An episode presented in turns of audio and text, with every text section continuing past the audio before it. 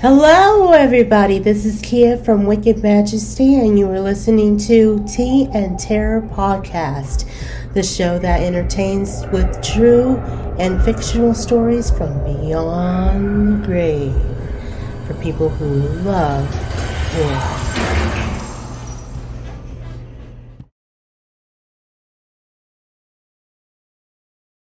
Welcome to another night of terror and classic macabre on the Tea and Terror podcast. I am your host, Kia Reed. Tonight is the beginning of a new episode series that is all about Robert Louis Stevenson's chilling tale, The Body Snatcher. In the first episode of the series, Unearthing Secrets, we embark on a journey to 19th century Edinburgh, where medical schools relied on the gruesome practice of grave robbing to obtain cadavers for scientific study. Join me as we resurrect this dark tale and the shadowy characters who dared disturb the peace of the dead. Get ready for a spine tingling exploration of a world where science and moral boundaries collide. If you are watching from the Wicked Majesty YouTube channel and it's your first time seeing my content, welcome to the Wicked Majesty channel. I post horror stories, gothic tales, and creepypastas that will get your blood rushing and nightmares beyond your imagination. If horror is your thing, then I encourage you to hit that subscribe button and ring the notification bell for updates on the Body Snatcher series and other videos I post each week. If you are a returning subscriber, thank you very much for watching my videos and subscribing. You definitely help my channel flourish and I greatly appreciate it. If you are listening to the podcast on Spotify, iHeartRadio, Apple Podcast, or SoundCloud, then please share the Tea and Terror podcast with others, add it to your playlist, and subscribe. Thank you all so much.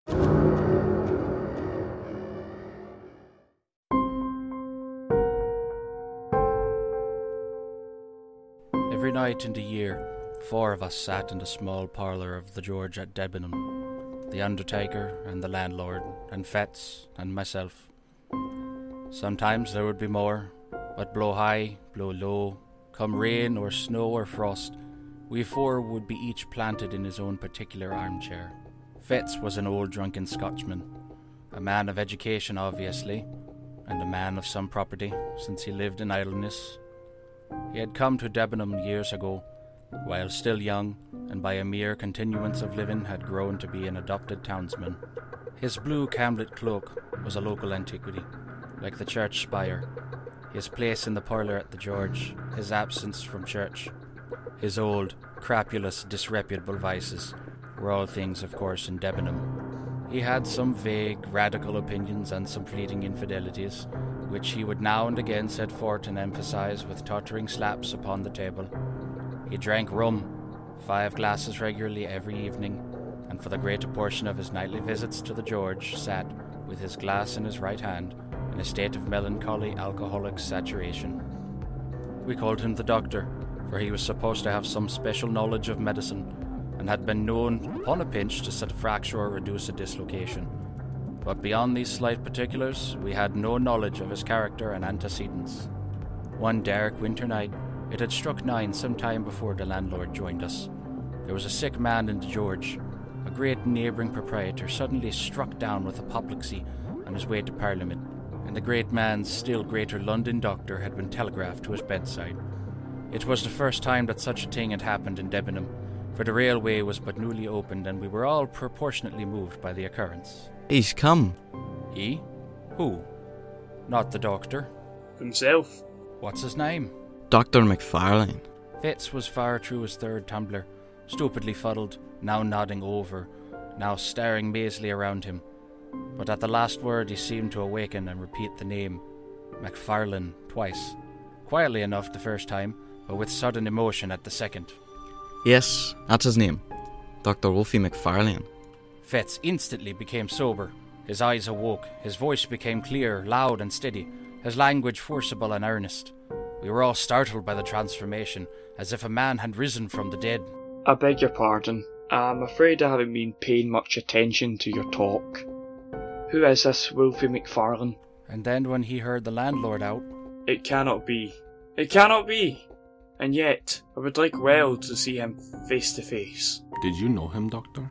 God forbid, and yet the name is a strange one. It were too much too fancy too.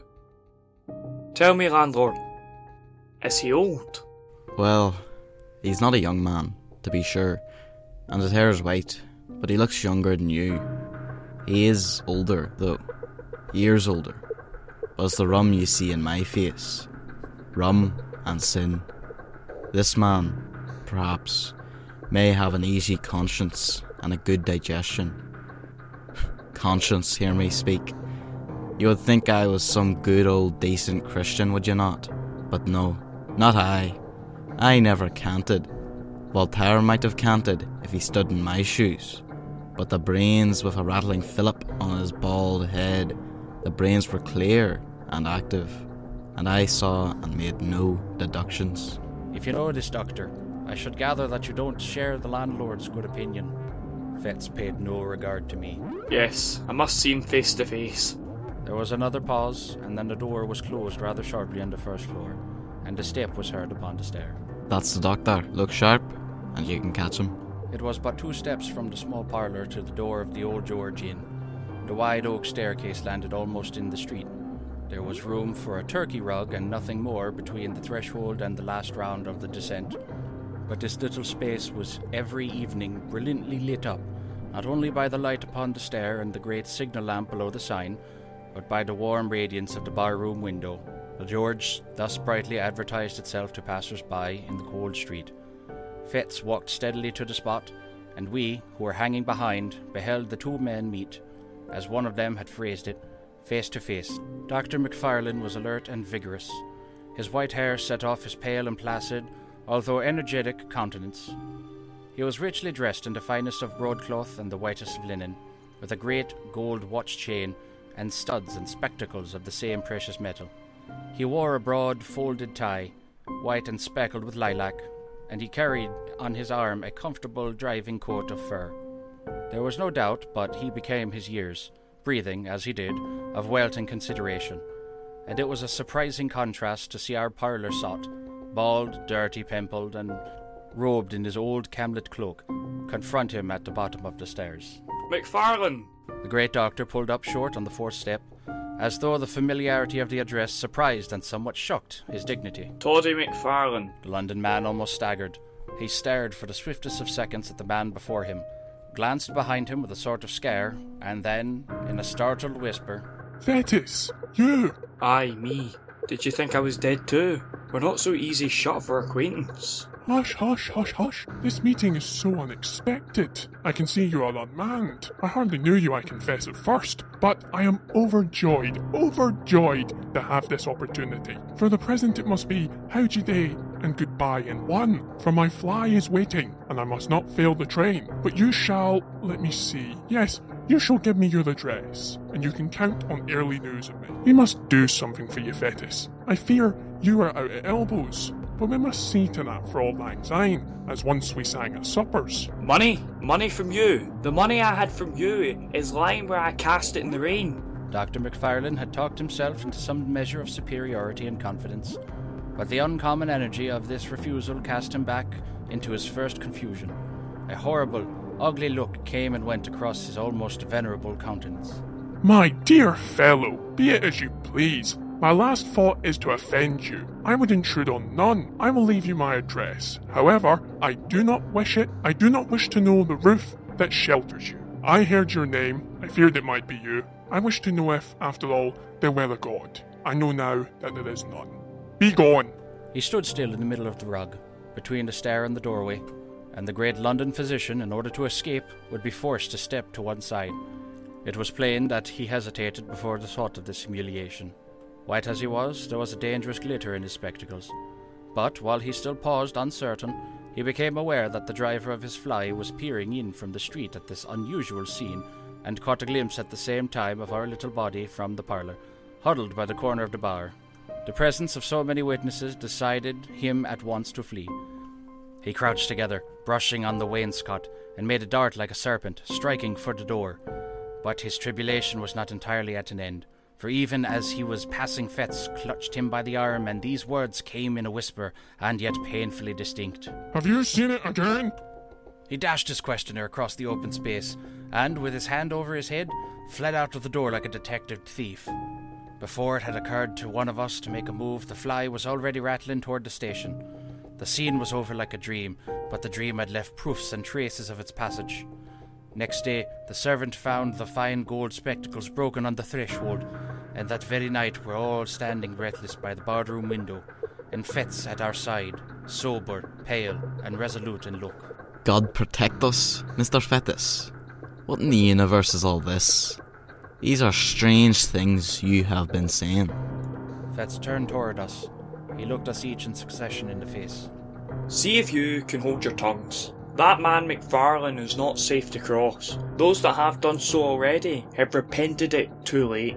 And then, without so much as finishing his third glass, far less waiting for the other two, he bade us goodbye and went forth, under the lamp of the hotel, into the black night.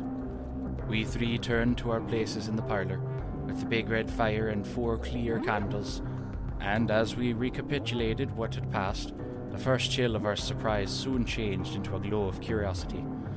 We sat late. It was the latest session I have known in the Old George. Each man, before we parted, had his theory that he was bound to prove, and none of us had any nearer business in this world than to track out the past of our condemned companion and surprise the secret that he had shared with the great London doctor. It is no great boast, but I believe I was a better hand at worming out a story than either of my fellows at the George. And perhaps there is now no other man alive who could narrate to you the following foul and unnatural events. In his young days, Fettes studied medicine in the School of Edinburgh. He had a talent of a kind, the talent that picks up swiftly what it hears and readily retails it for its own. He worked little at home, but he was civil, attentive, and intelligent in the presence of his masters. They soon picked him out as a lad who listened closely and remembered well. Nay, strange as it seems to me when I first heard it, he was in those days well favoured and pleased by his exterior. There was, at that period, a certain extramural teacher of anatomy, whom I shall here designate by the letter K. His name was subsequently too well known. The man who bore it skulked through the streets of Edinburgh in disguise, while the mob that applauded at the execution of Burke called loudly for the blood of his employer. But Mr. K was then at the top of his vogue. He enjoyed a popularity due partly to his own talent and address, partly to the incapacity of his rival, the university professor. The students, at least, swore by his name, and Fettes believed himself, as was believed by others, to have laid the foundations of success when he had acquired the favour of this meteorically famous man. Mr. K was a bon vivant as well as an accomplished teacher. He liked a sly illusion no less than a careful preparation. In both capacities, Fettes enjoyed and deserved his notice, and by the second year of his attendance, he held the half regular position of second demonstrator or sub assistant in his class. In this capacity, the charge of the theatre and the lecture room devolved in particular upon his shoulders. He had to answer for the cleanliness of the premises and the conduct of the other students, and it was a part of his duty to supply, receive, and divide the various subjects. It was with a view to this last, at that time very delicate affair, that he was lodged by Mr. K in the same way, and at the last in the same building with the dissecting room. Here, after a night of turbulent pleasures, his hands still tottering, his sight still misty and confused, he would be called out of bed in the black hours before the winter dawn by the unclean and desperate interlopers who supplied the table. He would open the door to these men, since infamous throughout the land. He would help them with their tragic burden, pay them their sorted price, and remain alone, when they were gone, with the unfriendly relics of humanity. From such a scene he would return to snatch another hour or two of slumber to repair the abuses of the night and refresh himself for the labours of the day. Few lads could have been more insensible to the impressions of a life thus passed among the ensigns of mortality. His mind was closed against all general considerations. He was incapable of interest in the fate and fortunes of another, the slave of his own desires and low ambitions. Cold, light, and selfish in the last resort, he had the modicum of prudence, miscalled morality, which keeps a man from inconvenient drunkenness or punishable theft.